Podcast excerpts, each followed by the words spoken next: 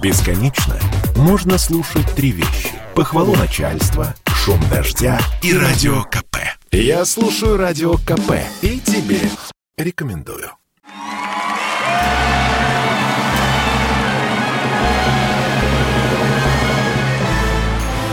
Стингу, одному из самых знаменитых британских певцов и композиторов, исполняется 70 лет.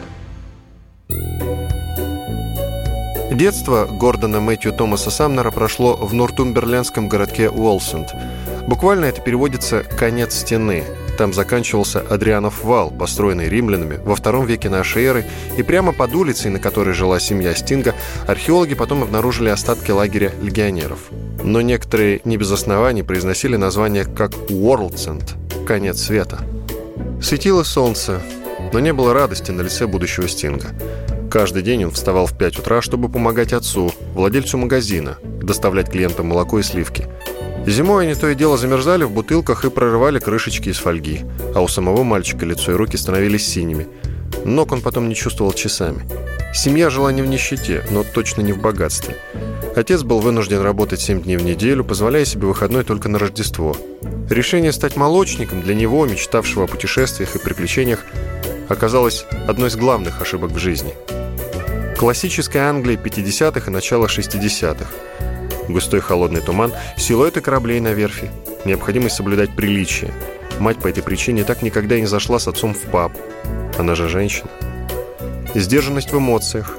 Отец не демонстрировал детям, что любит их, просто не знал, как это сделать. А потом Гордон подрос и отправился в гимназию. Самым ярким воспоминанием они остались телесные наказания. Учеников буквально избивали палками за любые провинности – будь то опоздание на урок или рваные страницы в учебниках. Однажды мальчик получил 42 удара. На дворе стоял 1963 год.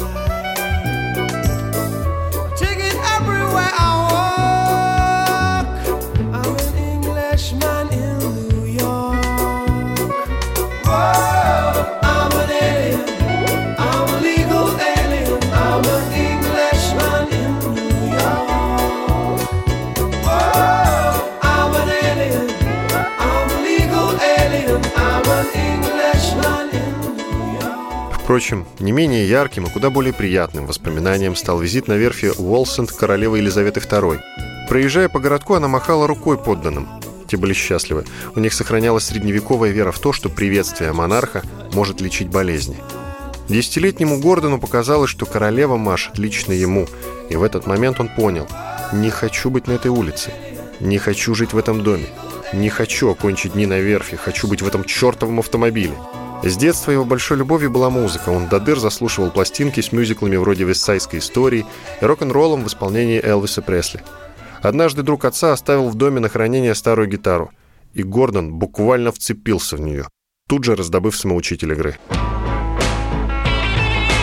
Подростком он влюбился без памяти в Битлз, а чуть позже в Джимми Хендрикса – После гимназии начал менять одну тупую работу на другую, побывав и кондуктором, и клерком. В итоге поступил в педагогический колледж, главным образом ради стипендии, которая обеспечивала крышу над головой и пару жареных яиц на сковородке. И, конечно, пытался играть в разных группах. Это было для него самым интересным. Но со Славой не везло вплоть до 1977 года, когда он, уже женатый человек, отец маленького мальчика, познакомился с ударником Стюартом Коуплендом. Тот решил замутить группу с отвратительным, по мнению Стинга, названием «Улис» – «Полиция». В тот момент Гордона уже все звали Стингом. Так он и представился Коупленду, который поначалу не мог поверить, что у человека может быть такое имя. По-английски это значит «жало», он вспоминал, что один единственный раз надел проклятый свитер с черными и желтыми полосками, как у осы или пчелы. В тот самый день прозвище возникло и прилипло к нему навеки. Когда в 1985-м один журналист попытался назвать его Гордоном, он ответил «Дети зовут меня Стингом. Мать зовет меня Стингом. Кто такой Гордон?» Ничто не предвещало, но «Полис» стала одной из самых знаменитых рок-групп в истории Британии. Она просуществовала всего 6 лет, но получила 6 Грэмми и продала 75 миллионов пластинок. Сочиненные Стингом песни «Roxanne» и «Every Breath You Take» были включены журналом Rolling Stones в список 500 величайших песен века, хотя и без всяких списков с ними все ясно. Стинг сам поначалу стеснялся ни на что не похожий Роксан о влюбленном мужчине, который уговаривает девушку отказаться от проституции. Мелодия задумывалась как боссанова, а потом превратилась почти в танго. Он подозревал, что песня никому не понравится. Но и продюсер, и звукозаписывающая компания, к его изумлению и радости, просто пускали слюни и заявили, что это классика на все времена. Поначалу руководители компании BBC, шокированные неприличной судьбой Роксаны, отказывались ставить песню в эфир. Но слушатели все равно быстро ее распробовали.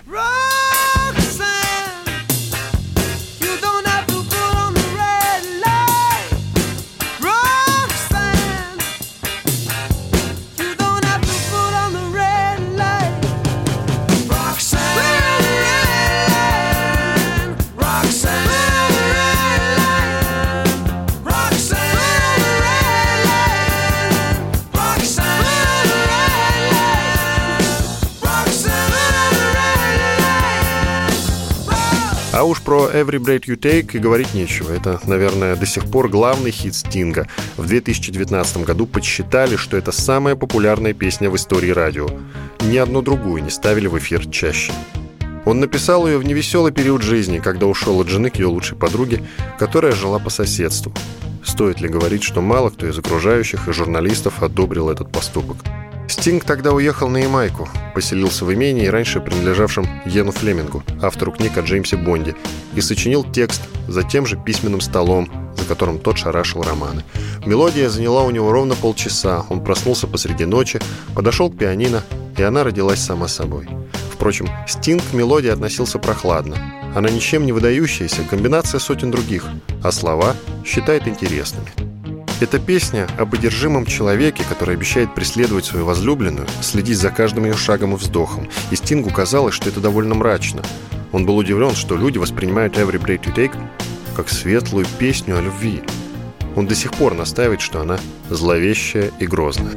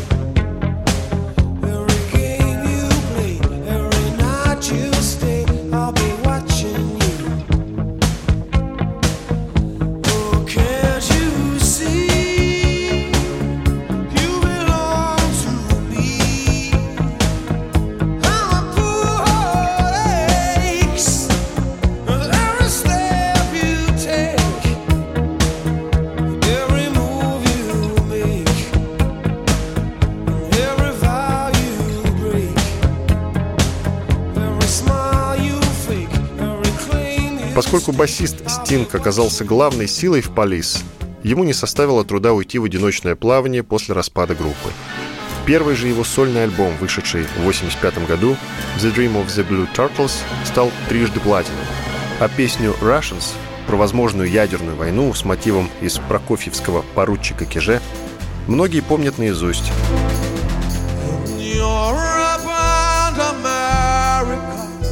There's a growing feeling of hysteria, conditioned to respond to all the threats in the rhetorical speeches of the Soviet. Mr. Khrushchev said we will bury you. I don't subscribe to this point of view. Be such an ignorant thing to do if the Russians love своих песнях Стинг сохранял меланхолию, сдержанность и британскую деликатность в выражениях, со всеми оговорками. У него были еще десятки суперхитов, которые стали саундтреком для всех 80-х и 90-х. Их можно перечислять еще долго. Подобно своим коллегам Буи и Джаггеру, он был еще и отличным и недооцененным киноактером. Посмотрев короткометражку Гая Ричи «Тяжелый случай», он без раздумий согласился сниматься у него в картах «Деньгах двух стволах», его имя было единственным по-настоящему известным на афише. Это изначально помогло привлечь зрителей. А катастрофическую «Дюну» Дэвида Линча многие, в основном женщины, сейчас вспоминают с нежностью. Именно из-за того, что Стинг сыграл в ней плохого парня, Фейт Рауту Харканина. Из новой экранизации «Дюны» Дэнни Вильнев этого персонажа попросту выбросил и, по мнению некоторых пылких поклонниц, правильно сделал. Нечего соревноваться с совершенством. Ну и вообще у него, у Стинга, тьфу-тьфу-тьфу, все хорошо. Он по-прежнему женат на той самой актрисе Труди Стайлер, который ушел от первой супруги. Они произвели на свет четверых детей, в дополнение к двум, которые родились у Стинга в первом браке. Его состояние равняется 320 миллионам фунтов. У него есть несколько домов, включая виллу в Тоскане и особняк 1578 года постройки в 7 милях от Солсбери. Так что если будете там, имейте в виду, в городе и окрестностях есть на что посмотреть, кроме шпилей.